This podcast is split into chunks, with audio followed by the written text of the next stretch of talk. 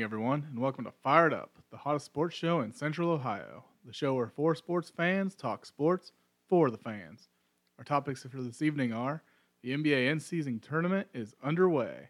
Halfway through the NFL season, who's trending in the right direction and who is not? Jimbo out at Texas A&M. A gritty win by the Wolverines, recapping Week 11's biggest games. Eight teams with college football playoff hopes, predicting who will win Week 12's major games in the college football realm. With that, I give you our assistant chief of our fire brigade, Colton Cal. Thanks, Matt. We're here on a uh, Wednesday night in the studio again. Uh, just me and Matt in the studio. The chief chief is out again, uh, so we're gonna walk you through a bunch of these topics. Got a little bit of a mixed bag, but mostly mostly football on the slate. But uh, gonna start off with a little bit of uh, NBA news to get it get it going.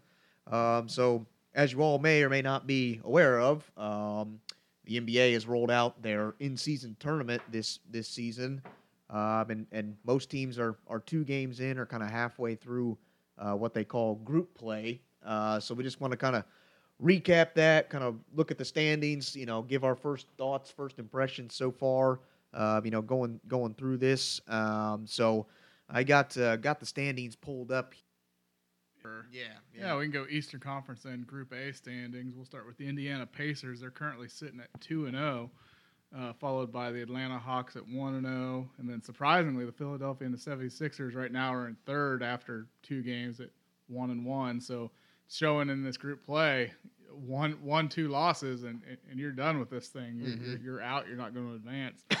uh, you got the Cleveland Cavaliers then at 0 and one, and then the Detroit Pistons who look like they're pretty much out of this thing with uh, two losses already at 0 and 2 mm-hmm.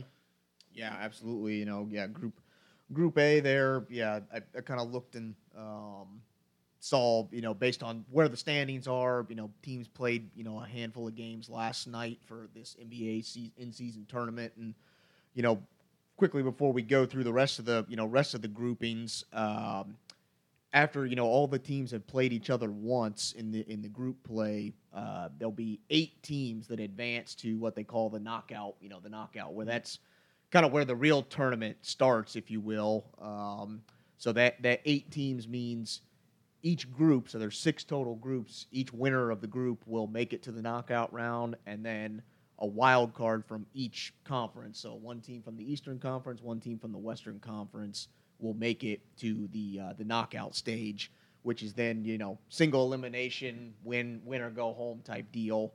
Um, and the wild card team obviously has then determined who the next you know kind of best team you know teams that didn't obviously win their group those next best teams from any of the three groupings so eastern group a Eastern Group B, Eastern Group C, and then it'll be one team from West Group A, West Group B, or West Group C that uh, you know wasn't able to win win their particular group. Um, so, you know, like Matt mentioned, the East the Eastern Group, East Group A, you know, the Pacers sitting atop there. Um, I, I, looked into you know maybe some of the analytics and you know what what people are thinking or you know given percentages of who they think is going to advance into the knockout stage.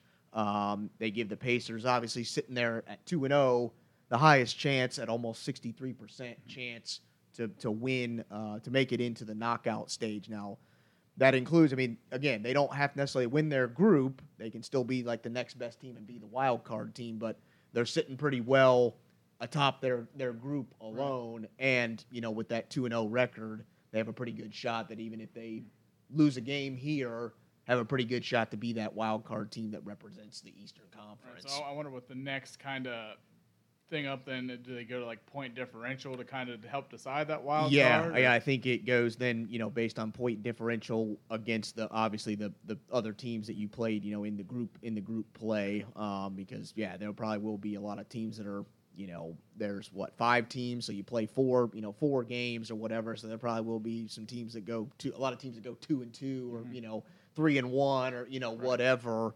Um, so then, yeah, I think they look at you know uh, point differential then uh, is kind of the determining tiebreaker then going going forward. Um, and uh, they like the you know kind of the next best odds or you know good chance to make it out of that group, possibly to make it to the knockout stage, is then the Atlanta Hawks, who have only played one game so far in that Eastern you know Eastern grouping.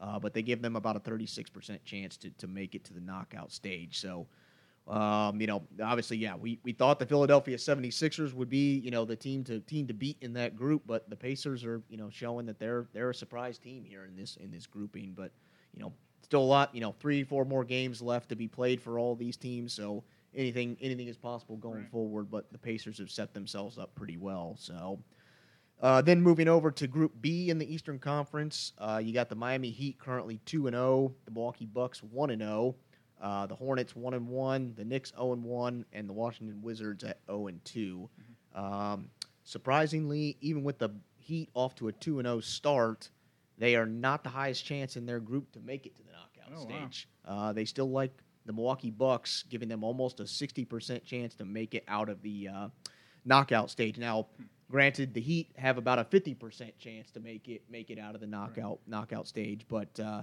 And you got like their chances. I mean, they're already at a plus 13 on the point differential, which Mhm. is, is ranking right up there with, Right. with the highest. So, Yeah, you, you yeah. know, if they don't make it as the best team, you got to like their point differential. Right, and and among the teams, you know, the Heat, you know, the the Bucks obviously within that grouping have the highest percent to make it to the advance. So they're they're saying they think the Bucks are obviously going to win this grouping.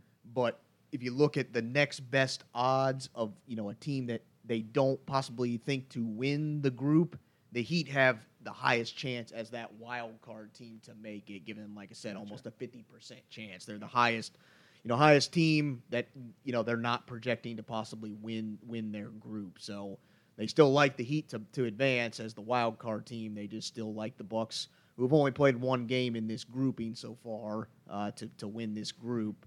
Um, I'm not sure if the Heat and the Bucks. Well, I don't believe that the Heat and the Bucks have played each other just just yet. So that will probably be whoever wins that game probably wins. You know, wins this group or takes you know takes home the crown. So I'm um, kind of surprised Milwaukee's getting all that love. They they really have kind of struggled to gel Right. as, as a new team here with the, the, their additions in the offseason and the big trade. mhm. That they really haven't put it all together yet. So Right. it's kind of surprising they, they think you know they're giving them that, that good of odds Right. this early into the season, Mhm. knowing what they know so far. Right. Yeah. Absolutely. So we'll see how that group. I mean, they're still giving the Knicks th- a pretty decent chance. They've only played one game. They're zero and one so far, but still giving them like a fifteen percent chance to make it out. You know, make it out and make it to the knockout. Uh, the Hornets and the Wizards, you know, practically zero percent at this point. So. Um, then moving over to the last group in the East, uh, the Boston Celtics sitting atop the division or the group one and zero. Uh, the Brooklyn Nets at two and one. The Raptors, who surprisingly have not played any in-season tournament games, I don't know how that's possible. Um, and then the Bulls zero and one. The Magic zero and one. Um, obviously, the Celtics they're giving almost a eighty-six percent chance to win this, or not even win, but advance to the knockout round. Uh, the Nets then in the next closest at 37, ru- roughly 38 percent, uh, sitting at two and one. You know, so it's kind of yeah, kind of crazy to me that yeah, the Raptors have not played a single game, but the Nets have played three. I, you know, I don't know how that you know schedule worked out, but anyways, Yeah, um, loo- looking at this draw, the, man, the Celtics really seem to have got gotten the easiest path in, Mhm, into mhm. the, the next round of this thing. Right. Yeah, absolutely. Um, so, you know, the the Bulls, the Magic, they've practically given them almost a zero percent chance to make it. Given that the Raptors have not played a game, they're giving them about a ten percent chance to make it to the knockout round. So, uh, obviously, the the breadwinners are you know the team that that looks like they're going to be you know moving on, and probably the only team to move on from this group will be you know the Boston the Boston Celtics. So, um, obviously, again, three, four more games for most of these teams to be played. So again, things can can change in a in a heartbeat Right. because it's literally one one night. You know, you play you know good one. You know anybody in the NBA where it's you know the parity is pretty high, where any team can beat any team on any given night. You know things things can change in you know in a couple of weeks. So. Uh, you know the knockout round. I think starts you know sometime in December, like first week, first or second week in December. So only a few more few more weeks left here before we're you know talking kind of elimination rounds. So uh, then moving over to the Western Conference, we got Group A. Uh, surprisingly, in this group, we got the Lakers sitting two and zero uh, in this group, and probably even more surprising, the Utah Jazz at two and zero in this in this group. And these two are just dominating Right. this group. I mean, Mhm. the Lakers have a point differential of plus 30, and the Mhm. Jazz aren't far behind Mm, at plus 22. So Yeah. these guys are just blowing out their Mhm. opponents. Here. Right, right. Um, Portland Trailblazers sitting at one and one. Uh, the Phoenix Suns sitting at zero and one, and then the Memphis Grizzlies uh, sitting at zero and three in this one. I think for me, the surprise, yeah, the Lakers and the Jazz sitting atop, you know, the division or the group right now. I think even more surprising is the Grizzlies are, you know, off to a bad, bad start. Uh, not just in this in-season tournament, but just the season in general uh, is is not, you know, not a team that's been in the Western Conference and has been competing and been, you know, one of the top seeds here the last, you know, couple of seasons. This is definitely not how they saw their season starting out. So we'll see. Uh, at this point, they're giving them a zero percent chance of making, you know, making the having lost three games when they only have one more left. Yeah, there's practically no chance at this point. Um, giving the Lakers about a 78% chance to, to make it to the knockout. The Jazz at 40%, almost 41%.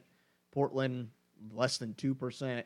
The Suns, you know, they're giving them about a 12% chance to make it make it out. Um, so we will we will see there what what happens, but uh, you know, look like the Lakers going to be the team, you know, the team to beat out of that out of that Group A. Uh, then Group B, uh, you got the Denver Nuggets, defending NBA champions, two and zero, uh, almost an eighty percent chance to make it to the knockout stage. Uh, the Houston Rockets, uh, one and zero, with a twenty-two percent chance. The Pelicans, one and one, about an eight percent chance. The Mavericks sitting at one and two, about a two and a half percent chance, and then the Clippers, who have been an absolute disaster since trading for uh, James Harden, have not won a single game eh, since trading for James Harden. They're sitting at the bottom of that grouping at 0 and 2, still giving them a 2% chance to possibly make it out of that round. But um, obviously, the Nuggets, you know, the, the the winners are you know the team that we thought would would be coming out of this group. Uh, they look like a hot team, you know, not just in this in-season tournament, but a hot team on the season so far.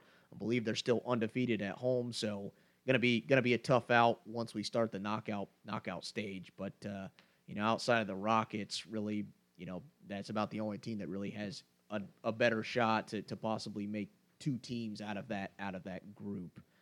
Uh, then you get into the West Group C, where it's uh, you know there's there's a three headed kind of a three headed monster. You got the Minnesota Timberwolves sitting at two and zero, uh, pulled out a gritty win last night against the Golden State Warriors. Uh, they're giving them an out of all the teams uh, in the Western Conference, they have the highest chance to make it to the group. They're eighty four percent Oh, um, to make it to the to the knockout stage.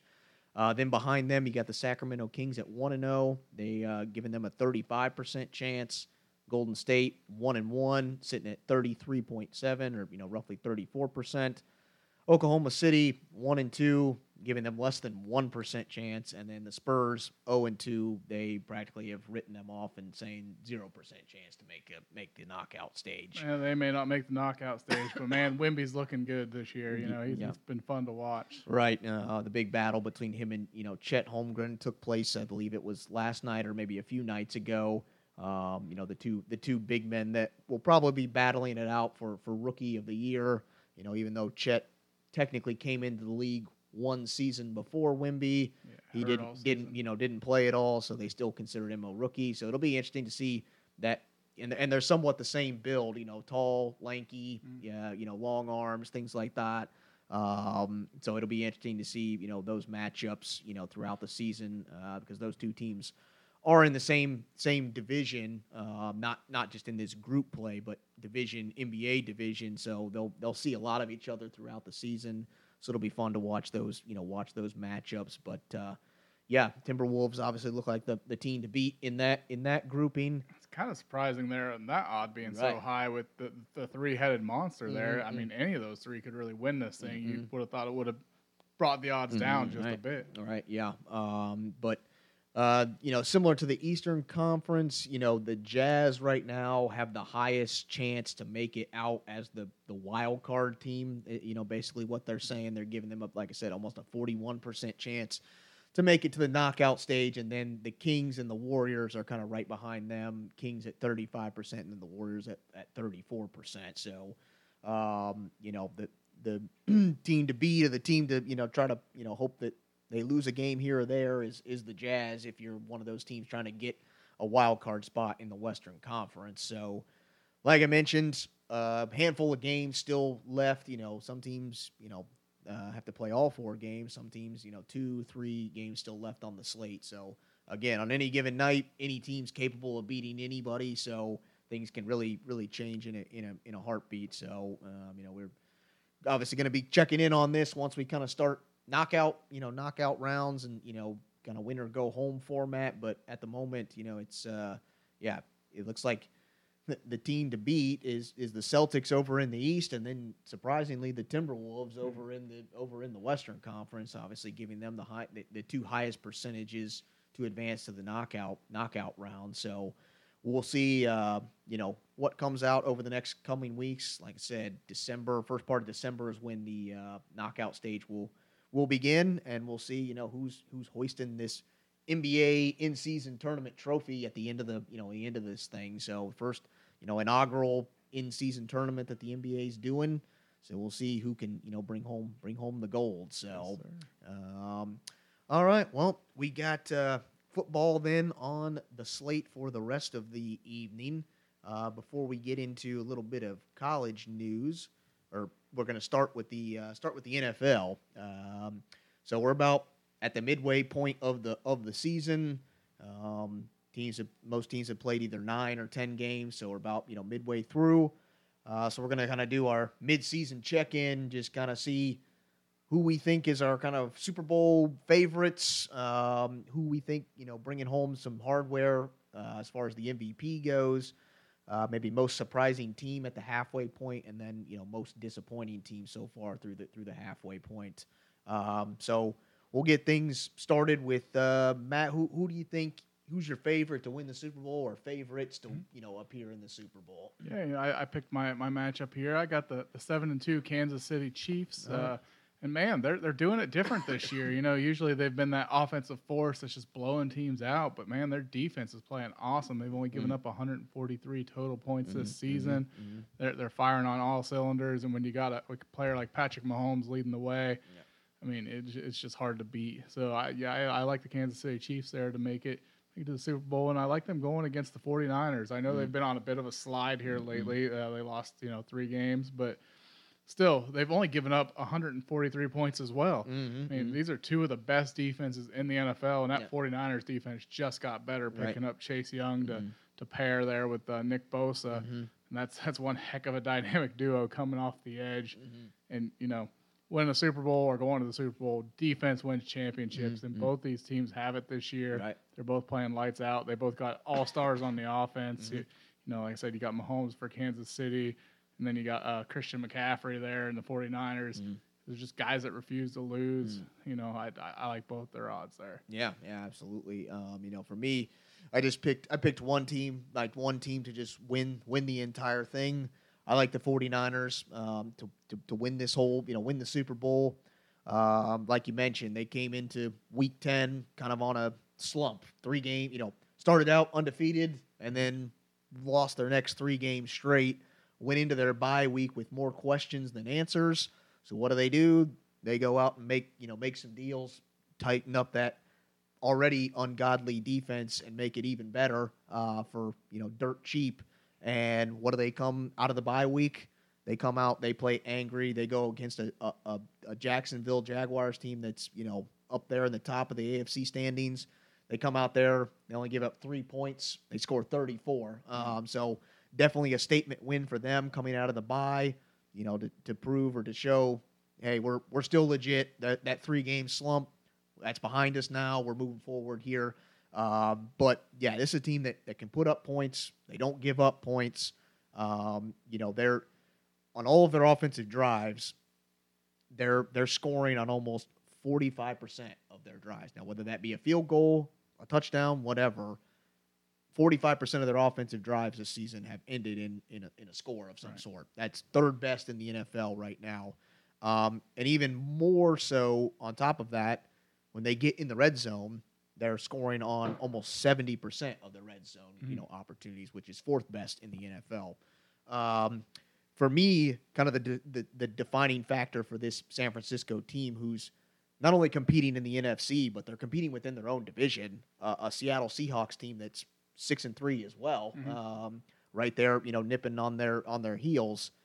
They play the Seahawks two out of the next four games. Oh. Uh, so for me, that's going to be Make it or break it's it. going to be defining for both teams in my in my you know in my opinion so it's it's either yeah going to separate the 49ers from the Seahawks or the Seahawks are going to separate themselves from the 49ers we'll see see what happens but yeah I'm, I'm looking forward to those two games um, the next you know next couple of weeks that could determine how the rest of the season plays out for for both franchises so all right well then uh, moving over from who we think our best team is who, who do we think the best player has been so far through the season Matt who, who do you think Yeah, for me, like I said, Kansas City, I talked about as a Super Bowl contender, and it all starts and ends with Patrick Mahomes. This guy's thrown for 2,442 yards. He's got 17 touchdowns, and he's leading the best team in football. Mhm. You know, it's it's a lot of times that that is your MVP is the best player on the best team, and you know these, these guys got it. So you know, I'm I'm I'm going Patrick Mahomes. All right. Well, I got uh, I got a quarterback. He is in the AFC, but he doesn't play for the same Kansas City Chiefs. Um, I'm going with the guy down in South Beach, uh, Tua Tagovailoa, um, QB for the Miami Dolphins. Uh, another team that's that's off to a good start, six and three, uh, currently first in their division. Uh, this is this is a Miami Dolphins team that leads the league in scoring uh, points per game, leads the league in passing yards per game.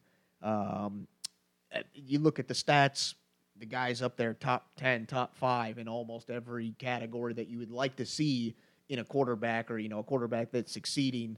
Um, he, he's up there. The only the only knock that I you know have, or probably the NFL realm has on Tua, or maybe just the Miami Dolphins in general, is that the six and three start has been against you know the wins have come against teams that are not good. So Right. they put up the numbers, they put up you know the points against teams that are not very good or that they're expected to beat. It, it's the three losses have been against teams that they, you know, if they really want to prove themselves as being an AFC force, Right. they got to beat these teams because these are probably teams they're going to see in the playoffs possibly, and they have looked like a different team against the tougher opponents. And and Tua has put up decent numbers, but still not, you know, great or phenomenal numbers. So if you're if you're looking for a knock or you know a possibility why Tua doesn't win the MVP, if that trend continues where against the tougher opponents, the elite teams, this Dolphins team tends to fade, that may be you know something that the voters look at when they're when they're casting their vote. But at the moment, I think this guy, yes, putting up the stats, you know, leading his team to you know a, a you know great great win win loss record and competing in a, in an AFC conference that that is super tough. That's filled with elite level quarterbacks at this point. So we'll see how the rest of the you know next half of the season goes. But that's who I who I got right now as my as my MVP candidate.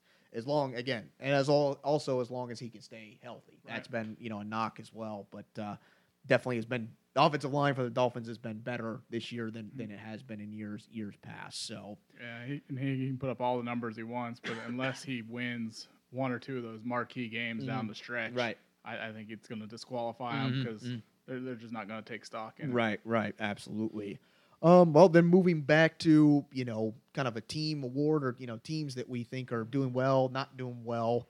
Uh, Matt, who's your most surprising team so far through the through the midway point? Yeah, my most surprising and kind of the one of the hotter teams in football right now. You got the Houston Texans, Mhm. winners of five of their last seven, uh, making the record five and four. Yep. They're fighting on the doorstep of the division lead right, Right. there. Yep. You know, you got C.J. Stroud playing like a seasoned vet, and, Mhm. uh, leading his team to comeback victories. and, Yeah.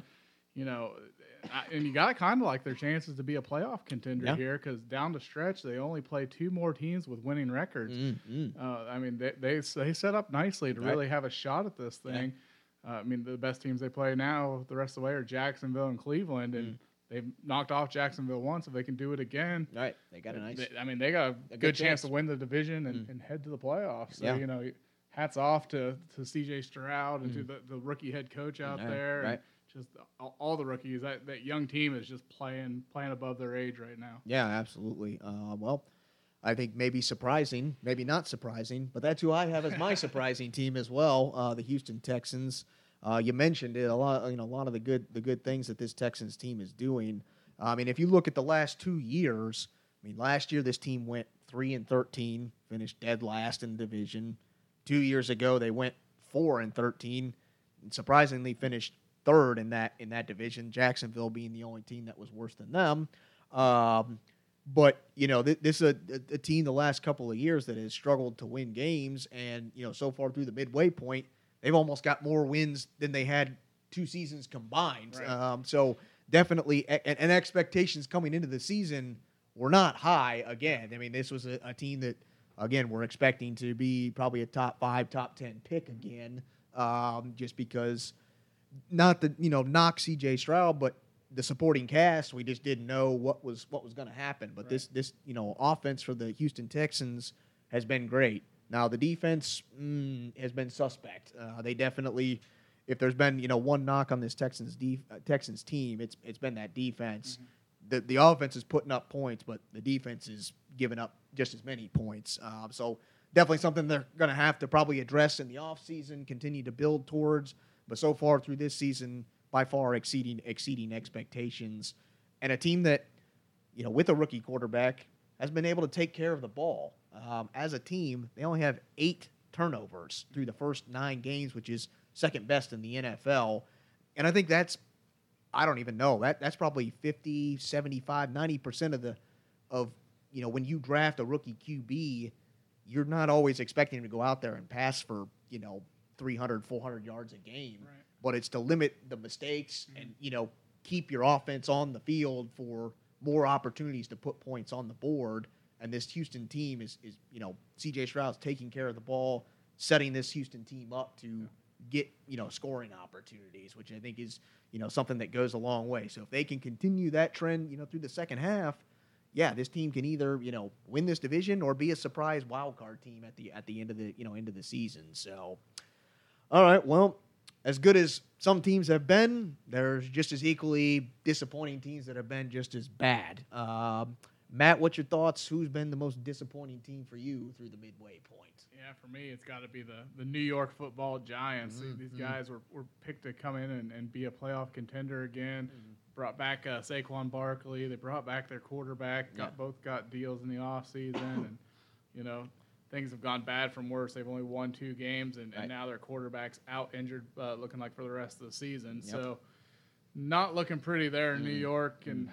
I don't know that offense with, without their starting quarterback can't move the football, mm. and, and, their defense isn't playing any better. They're right. ju- they're just giving up points left and right. Mm-hmm. This team is, is, is a semblance of the team they had a year ago. Yeah, yeah, absolutely, definitely taking a taking a step back from where they were. But uh, for me, I, I got a team East Coast, kind of in the same region, but that's the New England Patriots, mm-hmm. people. Uh, they're two and eight. Uh, you know, when was the last time that that happened? Right. Um, and you know, obviously at two and eight, they're last in their division. Uh, I mean, this was a team that finished third in the division last year. You know, eight and nine, just below 500. You know, just missed out on the playoffs last year. But I mean, this team is just you, you talk about bad to worse. Mm-hmm. I mean, they're Mac Jones has regressed every year that he's come into the league.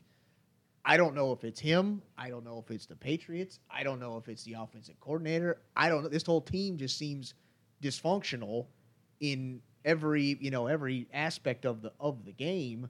Um, and yeah, I, I, think at this point it's it's looking like the whole thing is gonna get get blown up. Right. I mean, they're calling for Belichick to be fired.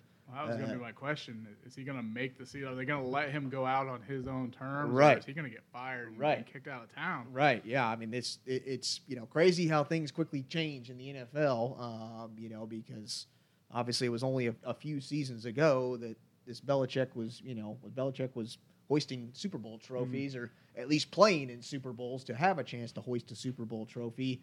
And in just a few short years, I mean, yeah, it's gone from yeah top of you know top level, top as you can get to bottom level, not any lower than that kind of deal. Um, and I don't know what the answer what the answer is. Um, this offense is just dysfunctional. The defense can only do as much as they can do when the offense can't, you know, really sustain drives or really put, you know, any points on the board it just yeah there there's you know just a lot of you know a lot of mistakes a lot of things going on in that New England Patriots you know locker room and team I think that they're gonna yeah they're gonna blow it all up I don't know if Mac Jones is their QB going forward Um, you know, I, I, and I can't again can't pull, fully put it on Mac Jones because, man, what what kind of talent or what kind of guys have they surrounded? I mean, Right. when was the last time the the Patriots had a thousand yard receiver or even you know close to a thousand yard receiver? They haven't had it. They haven't found it. You know, since they drafted Mac Jones, what what can you really expect? Um, you know, so I think it just yeah, a lot of bad pieces, a lot of bad decisions over the last you know three four years by this organization that has led to why we're we're talking about this team being the most disappointing team through the midway point. So. I don't I don't see things getting any better for this New England team, you know, through the second half.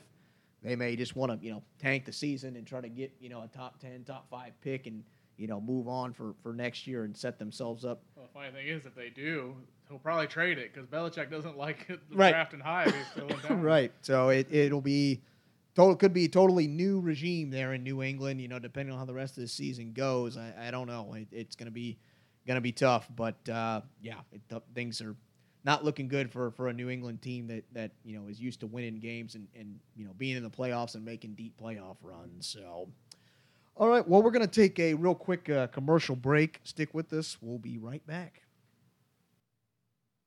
This podcast is sponsored by Podbean. Podbean is the easiest way to create your own podcast. We use Podbean to host Fired Up. Download the free Podbean podcast app to start, record, and publish your very own podcast in minutes. Podbean provides everything you need to run your podcast, and you can record and publish episodes directly from the app on your phone. Download the free Podbean app today. That's P O D B E A N. Head on over to Podbean at www.podbean.com and use the code podcast21 for your first 30 days of podcast hosting for free.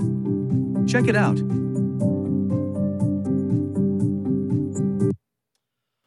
Right, and we're back. Thanks for sticking with us. Uh, continuing on with football, but going to be college football the rest of the rest of the way. Before we get into you know specifically the games from last week and looking forward to this this week, uh, got a little bit of head coaching change news going on in college football. Uh, Texas A&M has chosen to fire um, head coach Jimbo Fisher after spending six seasons with the six plus seasons with the team. Uh, but it's going to cost him a pretty penny to let let Jimbo walk. Uh, roughly a little over seventy six million dollars in buyout money that they had to you know watch it walk out the door. Um, Matt, what's your thoughts thoughts on this? You know, uh, good move, bad move. What what what, you, what are you thinking? Yeah, I'd say good move. I mean, we've kind of been talking about it all season long. Every time they, they just they every big game they, they can't get over that hump and win. I mean, yeah, they're good enough to, to be a to be a you know a tournament team or I guess a a, a, bowl a eligible. bowl eligible team. Right, you know, right. and so they always go to a decent bowl. You know, they win enough games in the SEC for that. Mm-hmm. But they those marquee games against you know the Alabamas, the the uh, Georgias, LSUs, LSUs, right. that stuff. They just they can't get over that hump, and, and I, I think the the writing has been on the wall all season long. Yeah. I, it was time to go. I mean, he's he's 42 and 25 or 45 and 25 in his time there with Texas A&M. Mm-hmm. And I mean, man, what a, what a fall from grace for this guy because he was one of the hottest coaches on the market after Right. he won the national championship at Florida State in 2013. Right. He took the Seminoles to an all-time record of 83 and 23. Mm-hmm. So you know, I mean, I, I- think this guy w- will find another gig. Yeah. But but he just didn't turn out to, to be kind of the, the savior guy Mhm. they thought he was going to be, bringing him in from Florida State. Yeah, yeah. I think uh, for for me, or maybe for Texas A and M, is that you know, I, I think the talent wasn't the question. Um, this guy was able to recruit or bring in the recruits. I mean, Mm. just this season alone, they had you know top ten recruiting class. But you would think that that recruiting class, or you know, these last several recruiting classes, and even recruiting classes going forward, you'd be able to translate those, you know, multiple top 10 and top 5 recruiting classes into, you know, total domination in an SEC. Uh, but it just hasn't translated to that on the, you know, on the field. Um, and I think that that was, you know, where Texas A&M and, you know, some of the backers just, you know, enough was enough um, in the sense that, yeah, we're, we're paying this guy all this money and we're getting the talent. The talent is there, but we're not winning. We're not Mhm. winning those big games. We're not. I mean, Texas A&M has not won the SEC West Division since Jimbo's been there. They haven't even made it to the college football playoff. Uh, you know, so Texas A&M with their deep pockets and you know whatever. Obviously, 76 million. They you know they scoffed at that. They had no problem letting him go out the door. They'll bring somebody else in and probably you know spend a boatload of money again um, to see if they can you know get things turned around. The You know, question is, who's out there? Right, right, exactly. You know, obviously, Deion's name has come up. I don't know that he's necessarily ready for for something like this in this you know moment. Um, you know, he, he's had some you know some up and down success at Colorado. Only one you know one not even a full season yet under his under his belt. Um, and I, and I don't think that uh, you know Dion is playing into that because you know people have asked him in you know his press conference as of recently you know, hey, what about you know Texas A and M or what about this you know this job or you know some of these bigger time programs or whatever, and he's kind of scoffed at it or you know said like you know I, I'm not listening or I'm not hearing that noise Right. or whatever. So it seems like he is somewhat committed to Colorado to you know try to make their program you know turn it around there before he's ready to start looking for bigger bigger programs obviously money talks. Um, you know, with with Texas A and M being able to, you know, break out the checkbook and here's a blank check. What's Right. your price? Um, And you know, with all that talent in Texas A&M, all those top recruiting classes, he'd have a hard time going in there and, and doing what he did in Colorado. Mm, Right. I mean, he was able just to, to mold that into what he wanted. right, right, I, I think you're kind of going to be stuck with some of those guys. right. You're being Texas stuck with what you A&M. got Yeah. at, Texas A and M, and and you know what? I, I think to a certain degree you're going to be able to make some changes or whatever, but probably not to the degree that, that he did in Colorado, where it was almost a complete overhaul of of the team, you know, the whole program, if you will. Um, but and, and I think with the backers and all that stuff, the you know the donors and everything that X A and M, obviously we all know money talks. So with those donors, they got a little bit of influence too. uh, you know. Colorado obviously not, you know, as an elite you know football school, not as deep pockets, so not as much influence on what the head coach does and Right. you know doesn't do. You know, Texas A and M, you know, football reign supreme in, in the state of Texas, so they definitely going to have their hands in the in the cookie jar. So I just don't, yeah, I don't know how that would work, or you know, I don't know that Deion's ready for that for that moment just yet. But yeah, I got to agree with you, Matt. I don't know who who's out there that you know is is gonna be any better than what they what they had, or you know, um, or whatnot. So we'll see see what Texas A&M decides to do. Um, you know, they they have promoted their associate head coach Elijah Robinson to serve as you know the interim head coach. You know, going forward for the rest of this season. Um, but but man, I just go back to that that buyout, man, seventy six million dollars to sit at home on to do couch. nothing. Um, and and the crazy thing is is that actually 19 almost 20 million of that 76 is due within the next 2 months. Jeez. So he gets almost 20 million in the next 2 months to do nothing. I could live the rest of my life on that. Right. And then from there they pay him roughly a little over 7.2 million dollars every year through 2031. Right. Um, so for the next almost 10 years this guy is getting, you know, a fat paycheck of 7 million dollars to from a school that he doesn't coach at, doesn't work for, Right. doesn't teach at, doesn't do have any association with whatsoever. And you know, here we here we are, but you know, it, it's been the trend. Um, you know, where, where you know, because this guy back in 2021 got a 10 year contract that was 95 million dollars fully guaranteed. Right. Um, and here we are, two short seasons later, and he's out the door. But it, it seems to be that that's been been the trend with you know recent programs is that they see some mild success or you know have one decent season or whatever, pay the guy a boatload of money, and then the next season or next couple seasons the team's not very good or not where they expected to be, and they're kicking them out the door, and you know, but kicking them out the door and sending them with a bag full of money at the same time. So I don't know. We'll see. We'll see what what Texas A&M's able to do. Um, you know, still a season to go, so you know we could see a lot of other coaching changes that happen, and you know whatever. Well, that's funny you bring that up because to me, I, I think next up is going to be uh, another man we're going to talk about that played last week, Mm. Lane Kiffin, who just Mm, keeps mm, losing mhm. big game Right. after big game. Yeah, absolutely. Um, so we will see see what happens, but obviously Texas A&M has their has their work cut out for them. But uh, Jimbo Fisher will no longer be a part of those part of those plans going forwards. All right. Well, then uh, looking at our our games from last week, and uh, you know what a start for me coming back on the show, going a perfect five and zero last week. So uh, I'll take that any any time. You know, taking some weeks off and coming back and hitting it five and zero. But uh, we uh, start start over in the in the Big Ten, the Big Ten matchup uh, between you know the Michigan Wolverines and the Penn State Nittany Lions.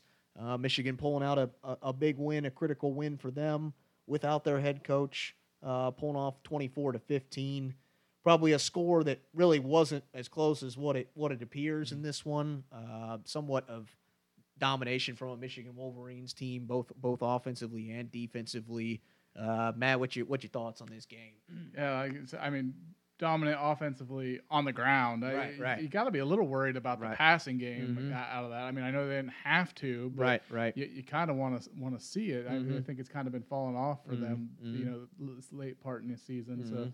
you know, I, I guess if there's any concern coming out of this game from Michigan fans, that Right. would be it. Other than that, that defense was awesome, total Mhm. domination in this Yep. game, and you know, it's it's kind of what we called going in. Penn State against good defenses can't move the Just ball. doesn't show up. Drew- Allar doesn't Right. show up, Right. and that offense just doesn't do anything. And Mhm. it was more the same. I mean, this game was pretty much a carbon copy of the Ohio State Penn State game, Right. almost identical scores. Mhm. And yeah, uh, Michigan did it on the ground. Ohio State did it through the air. Right. But Right. same, exact same result. Yeah, exactly. I think uh, you know Penn State, you know, fired their offensive coordinator. Heck, at this point, they probably should have fired their defensive coordinator. I mean, at one point in the game, Michigan ran the ball 32 straight times. Yeah. How in the heck do you not not stop? You mean you know what is coming, and, and it's Michigan. It wasn't like they were doing any kind of fancy runs or anything. I mean, Mm-hmm. they're literally lining up under center. You know, I formation. Hand, old Hand- school. Yeah, hand, hand, hand it off to the left, hand it off to the right. You know it's coming, and you still can't figure it out. Mhm. Yeah, I think the defensive coordinator probably should have been packing his bags and heading with the offensive coordinator. But you know, we continue to talk about it. James Franklin, might- been James Franklin. yeah, James Franklin may be out the door as well. I mean, this is a continued trend for you know a Penn State team that plays well against every other team or every other, all the other teams in the Big Ten Any team not named Ohio State right, or Michigan. Right, and, and he's done done well. But against Ohio State, Michigan, he's three and seventeen. Um, he's three and seventeen against top ten teams. So that doesn't include that. That includes Ohio State and Michigan teams that are ranked in the top ten. But even against top 10, ape- 10 teams that aren't Ohio State or Michigan, mm-hmm. he doesn't have a very good record against them either. I mean, it's just the big. You talk about big games. This guy, you know, and they're playing at home. You know what? What more could you you ask Right. for in this po- at this point? Crowd pumped up, loud. Right. You know, Michigan obviously down their head coach. That may have played more motivation and helped Michigan in this sense. But again, it, it just a lot of things that yeah has been a trend for this Penn State team against better competition. They Mhm. they fold in those in those moments. All right. Well, moving over then to the SEC uh, top 15 battle between Tennessee, the number 13 seed at the time, and number 14 Missouri. Uh, not even a close close game. 36 to seven Yeah. coming out on top in this one. Yeah, this is my, Uh, my lone loss for the week. and yeah. I, I think we both thought this would be closer than 36 Oh, yeah. to 7. Oh, yeah. But man, Tennessee or Missouri took a page out of Tennessee's book and Mhm. had that balanced offense. Mhm. They ended up rushing for 255 yards, three Right. for 275 yards. Right. I mean, you look at the stats in this game, and it, it, it doesn't feel like it should have been a, a 36-7 game, but No. I mean, Tennessee just couldn't couldn't sustain anything, Yeah. and, And, and Missouri just knocked them out. yeah, and I think once Missouri got kind of a couple touchdown lead in there, obviously this Tennessee team, they do have somewhat of a balanced offense, but they do tend to lean more on their running game to Mhm. get going. But I mean, it- from behind, yeah, in this game they only mustered 83 total rushing yards. But at at some point you had to somewhat abandon the run because you're down so many points. You got to start scoring quick. Only way to really do that is is through the passing game. Uh, so they, you know, good job for Missouri's defense to kind of get Tennessee out of their element early on in the game. Uh, but man, hats off to Missouri's running back Cody Schrader. Uh, you talk about a guy, you know, a one man wrecking crew. Uh, guy carried it 35 times, ran for 205 yards, but then caught the ball five times for another 116 receiving yards. So Missouri or you know Tennessee's defense got beat by really one, One guy. guy. Um, and but you know hats off to him. He played electric in this one. it was the difference for this Missouri team that got their offensive rolling. Tennessee was just never able to get into a rhythm. Um, you know, so hats off to Missouri. They they they take home a big a big win in the SEC. Uh, moving over to the Pac-12, uh, we got the Utah Utes that took on the number five seeded Washington Huskies. A close game. Huskies come out with a victory by a touchdown, 35 to 28. Uh, I think the difference for me in this game, they pitched a shutout. The defense for Washington pitched a Second shutout half. in the second half. Um, gave up obviously 28 points in the first half, but you know came out and made the second half adjustments and and you know put this Utah team away. Allowed the offense to you know do what they normally do of scoring points. Uh, but yeah, the difference was the second half. You know for from the defense. yeah, and like I said, this game went exactly as pr- prognosticated by both of us here. Yeah. You know, it was uh, Washington, Utah. Utah was going to have a good enough defense to, to slow Washington Right. down, Keep them in the game. keep yeah. them in there, but Right. their offense just wasn't going to be able to do enough to Right. keep up, and, and ultimately that's what happened. Right, just a tale of two halves. I mean, this Utah team, the first half came out and, and they were scoring left and right, Yeah. uh, and then the second half it just all went downhill. They they had I think six drives in the second half, and only one of them made it even past fifty yard line. Ouch. So it just yeah was was you know night and day difference for for these two teams. The first half, you know, Utah somewhat dominated. Washington kept it close. It wasn't like it was twenty eight to nothing at halftime or anything like that, but the second half definitely was won by by the Huskies in the in the second half. So they continue their march. Uh, we'll talk about them shortly. Another tough game for them on the slate, but uh, looking you know looking to keep their you know playoff hopes hopes alive at this point. Uh, then moving over to the ACC, um, the Miami Hurricanes took on the four number fourth ranked Florida State Seminoles. Another close game that you know Miami tried to do everything they could to stay in this game, but ultimately Florida State came out twenty seven to twenty. Um, I, I think this is what I thought it would be. I didn't think Miami was going to be able to win the game, but I thought their defense they could keep it keep keep them in the game. They did. The difference for me was you know you look at some of the mistakes that Miami had. They only had one turnover, but Florida State had zero turnovers. You look at the and penalty. one was huge. It right, was late. Right. It- you have penalties. Uh, Florida State only had three penalties. Miami had seven penalties because you look at the stats. The stats are pretty pretty darn close to being equal. Uh, you know, same total of yards, same time of possession, same third down conversion. You know, all that stuff is very very comparable. Yeah, so that it- you know, one just small thing. yeah, just a few mistakes here and there, penalties and turnovers. You know, Miami may be looking at going to overtime or you know winning this game against a Florida State you know team that you know battled it out and you know got got a gritty win for them to keep their playoff hopes alive. But yeah, Miami just yeah too many somewhat mental mistakes down the stretch that that cost them. Um, Yeah, and I'm waiting for it to eventually cost Florida State one of the. I mean, they've been flirting with fire all Yeah. season long. Yeah, I, I'm, I'm waiting for it to. yeah, it's interesting. Come back and bite them. Interesting that you say that because this is the fourth time this year that Florida State has trailed in the second half. Mm. Uh, four, you know, fourth time, you know, four games they've actually been down some at some point in the second half. They've obviously been able to win all of those games, Right. but yeah, it, you you can only flirt with disaster for so long before it finally, you know, catches up to you. We'll see. We'll see what happens, but uh, definitely got their work cut out for them to, to try to put a half, you know, two halves together for this Florida State team. Um, then moving over to our last game, you talk about a team that put two halves together. Um, the Georgia Bulldogs with total domination of of Ole Miss by a score of fifty two to seventeen.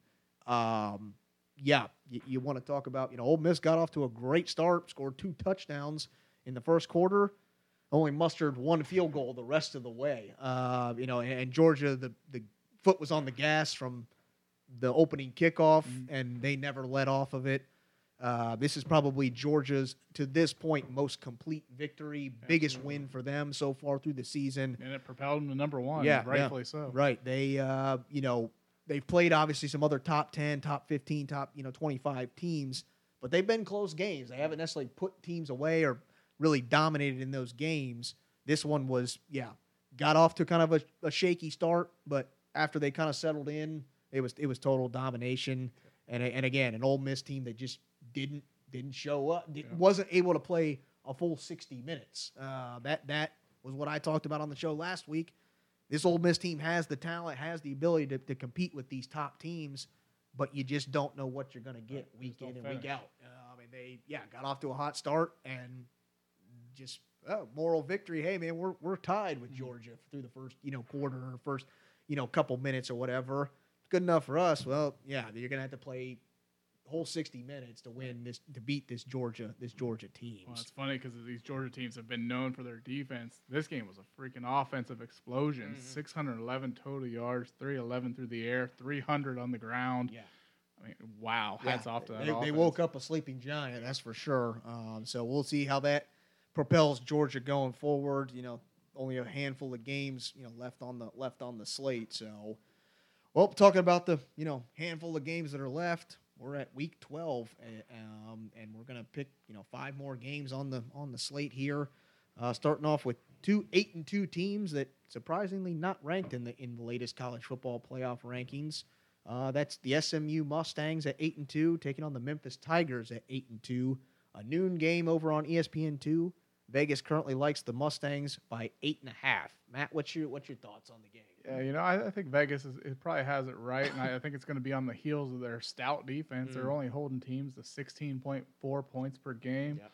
playing playing really well on that side of the ball. I, Yep. I, think that's going to be enough to hold Memphis Mhm. down, and, and SMU gets it done. Yeah, yeah, I, I like I agree with you. I like the SMU team in this one. I think the difference is the defense. I think Memphis's offense has the ability to to score points in bunches just like SMU does, but down the stretch, SMU will get a stop here and there. Mhm.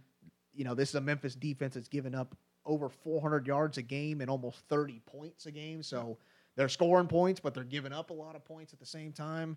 I just think in a close game like this, SMU will find a way to get that one stop. That may be all it takes is getting one stop in a, in a high scoring affair that, that could be this game.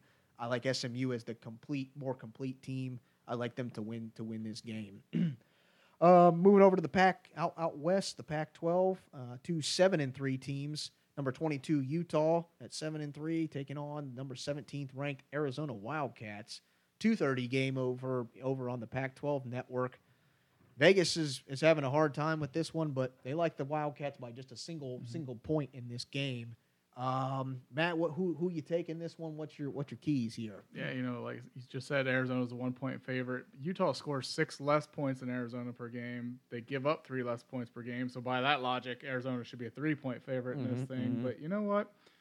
I, I don't think Arizona gets the win. I think Oh. U- Utah gets it done. I think they bounce back like they have after every loss this season. They, Okay. you know, that they're they're coached really well. They're Mhm. they're a, a dedicated team, yeah. a ton of pride, Mhm. lots of discipline Mhm. And I, I think that's what you need to be able to back back yourself up after after a loss and, Mhm. and get back in the win column. And I think Yeah. that's exactly what Utah does here. Yeah, yeah, I, I would tend to agree. If Utah was going back home to play this game, Arizona going to be at home in this game. I think in a in a close game where yeah, Arizona's only favored by one point, having that home crowd behind you.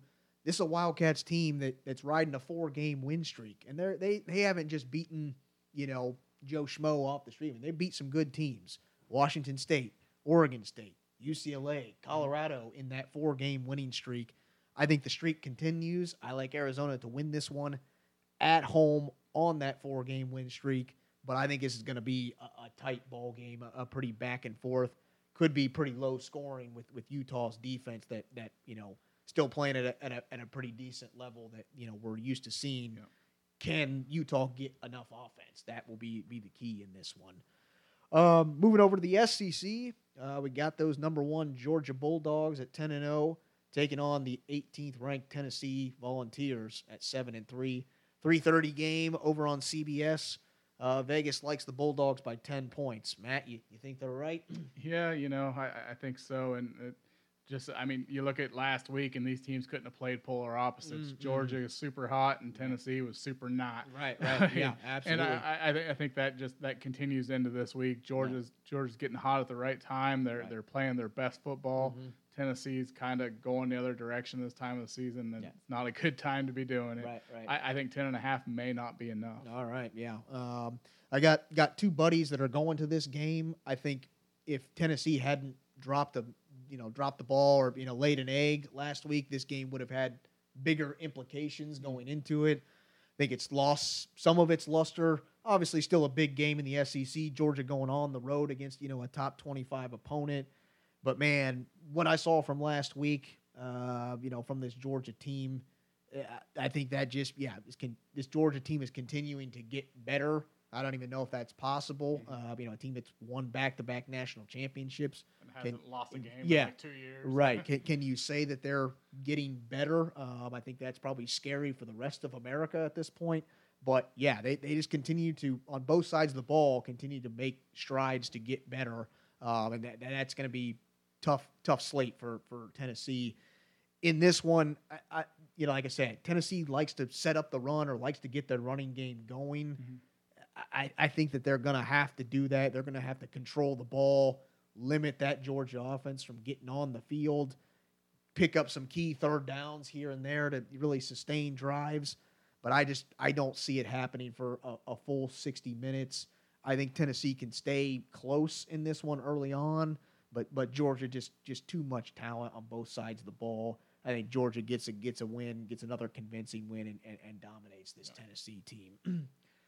All right, uh, fourth game then. Uh, the Battle of Kansas. Uh, got Kansas State seven and three, number twenty one ranked, going against the twenty fifth ranked Kansas Jayhawks at seven and three. 7 p.m. Eastern time over on Fox Sports One. The uh, Kansas State Wild or Vegas likes the Kansas State Wildcats by point by seven and a half points. Uh, Matt, what do you what do you think about this? Does Kansas have any chance? Yeah, I- you know, so far in the season, Kansas State they're scoring six more points per game than Kansas. They're also giving up eight less per game. So, you know, looking at that, that's those stats. I, I look for this trend to stay kind of the same here. I, I think Kansas State does enough to get it done. Okay. I, I do think this is a close game, Okay. though. You know, you got that that in-state rivalry. I, I think that means a lot to both these teams. I, I think it's a, a touchdown, three-point type game. But I think Kansas State and their quarterback Will Howard can do enough to to finish it out. Yeah, absolutely. Uh, you talk about quarterbacks. Kansas is looking for one. They're down to their third string quarterback at this point. Um, you know, a true freshman by the name of Cole Ballard that had to come into the game last week. Didn't play terrible, but you know, in the moment, you know, could play as well as you could. You know, being kind of just thrust into the moment. Uh, this is a Kansas team that's kind of reeling coming into this game. They've lost two out of their last four games, um, and going up against another tough opponent in Kansas State. Um, you want to talk about efficiency? You know, the Wildcats, Kansas State, they're scoring touchdowns on their red zone trips 80% of the time. So you better best, you know, if you're the defense, do not let them get in that red zone because you're probably giving up six points. And, you know, you can't be trading three points for six points all day long. You know, where I went to school, three is always less than six. So uh, I, I think this Kansas State team, with all of the injuries to Kansas right now, especially at the quarterback position, I just there is a big question mark at, at, at Kansas. I like the more you know answers we have at Kansas State, a solid quarterback in Will Howard. I think Kansas State gets it gets it done on the road. Then our last game on the on the slate, another Pac-12 battle. Um, number five Washington looking to keep their undefeated season alive against number 11 Oregon State at eight and two. Surprisingly, Oregon State the favorite in this game by two and a half points. Matt, what's your thoughts on this game? You think Oregon State can pull off the upset? Yeah, you know, Oregon State on the season is only scoring three less points per game than Washington. So, you know, they've got an offense that can keep up with Washington's offense. And we- we've seen, even against Utah, Washington doesn't play defense. No. You know, I mean, they did in the second half, Right. but that was against a not so great Right. Utah offense. So, Right. you know, I don't take a lot of stock in that. Mm-hmm. Um, you know, they're also giving up three less points per game than uh, than Washington. So their defense is slightly better than Washington's. Their offense is just about as good.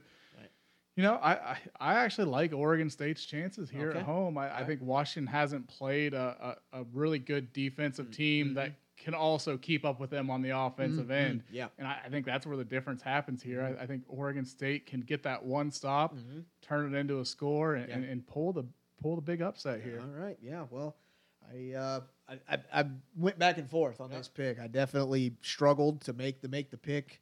I ultimately landed with the Huskies. Uh, for me, the difference in this one is going to be what can Washington's offensive line do. On the season, they've only given up seven sacks the entire year, which is the fourth fewest in the country. If Oregon State is going to have any chance to win this ball game and slow down this Washington offense, they have got to, got to, got to get pressure on Michael Penix. If they do not, and they allow him just to sit back there and, and pick them apart, this could turn into a blowout for this Oregon State team. But if they can get some pressure, force Penix into some, you know, 50 50 balls, you know, whatever, and come up with some turnovers, I like this Oregon State team to pull off the upset. But ultimately, I just think this O line's going to come ready to play for Washington, limit the sacks, limit the, you know, big play opportunities for an Oregon State defense that's playing at an elite level. Mhm. I, I like Washington, but man, I think it's going to be another tough battle for a Washington team uh, that, that comes out on top and keeps their slim chances or you know their chances of making the playoff, you know, right right there on the heels of, of Florida State. Um, Yeah, so I mean, Washington, Florida State, two teams that have been flirting with disaster right, all right, season. all long. season. We're- one we're of one of them's bound to them. slip up at some point. For my sake, my pick's sake, I hope it's not this week. So we will see what happens. But yeah, even this late in the season, we still have a lot of good games left left to be played. A lot of stuff to be played for. Um, so tune in on Saturday. Going to be another you know great you know great round of games. So. All right, well, that's our show for tonight. So, thanks for listening to Fired Up with your hosts, Colton Cow. Matt Cordis. We uh, hope you enjoyed our episode this week. And if you want to hear other topics for future episodes, or you know, you just got a burning sports question you want to hear us talk about on the show, feel free to reach out to us. We do have uh, several different social medias. You can find us over on Instagram if you search for Fired Up underscore underscore podcast, or you can find us over on Facebook if you search for Fired Up, comma Sports Podcast. And as always, you can head over to our website at www.firedup1.podbean.com where you can find all of our past episodes and you know just a little bit of information about the show. And uh, as always, you can find this episode and all future episodes and all the past episodes on any podcast platform you can think of: Apple, Google, Spotify, Pandora. So all the big players, you can find our show. So we appreciate y'all listening, and as always, stay, fired up.